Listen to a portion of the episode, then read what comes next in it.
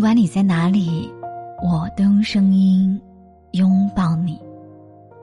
我是陈真真，欢迎收听今晚的节目。每天晚上九点，我都在喜马拉雅直播，等你说晚安。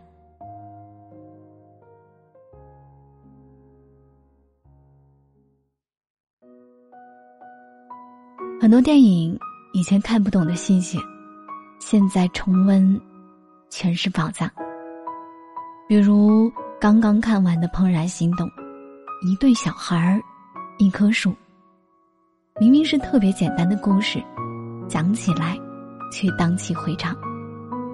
最令我动容的是开头的他们互相嫌弃千万个不该在一起的理由，最后居然变成了恋人。明明讨厌他黏人，像个没遮没羞的橡皮糖，甜得过于发腻，让自己备受难堪。他能不能收敛一点？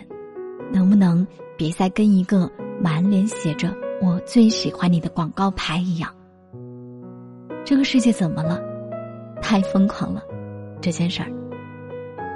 在电影听到这段独白时，我满脸一目笑，是真的很甜呐、啊。就连嫌弃，空气里也满是粉红泡泡。这大概真应了那句话，你不是我的择偶标准，却是我最爱的人。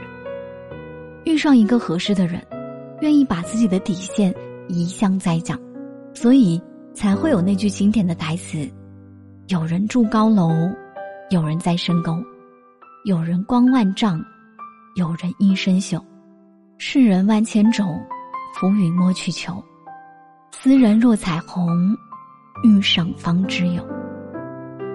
我一直相信这个世界上是有一些爱情如同宿命般无法逃脱，不可取代，色受魂语，去与性命相拼。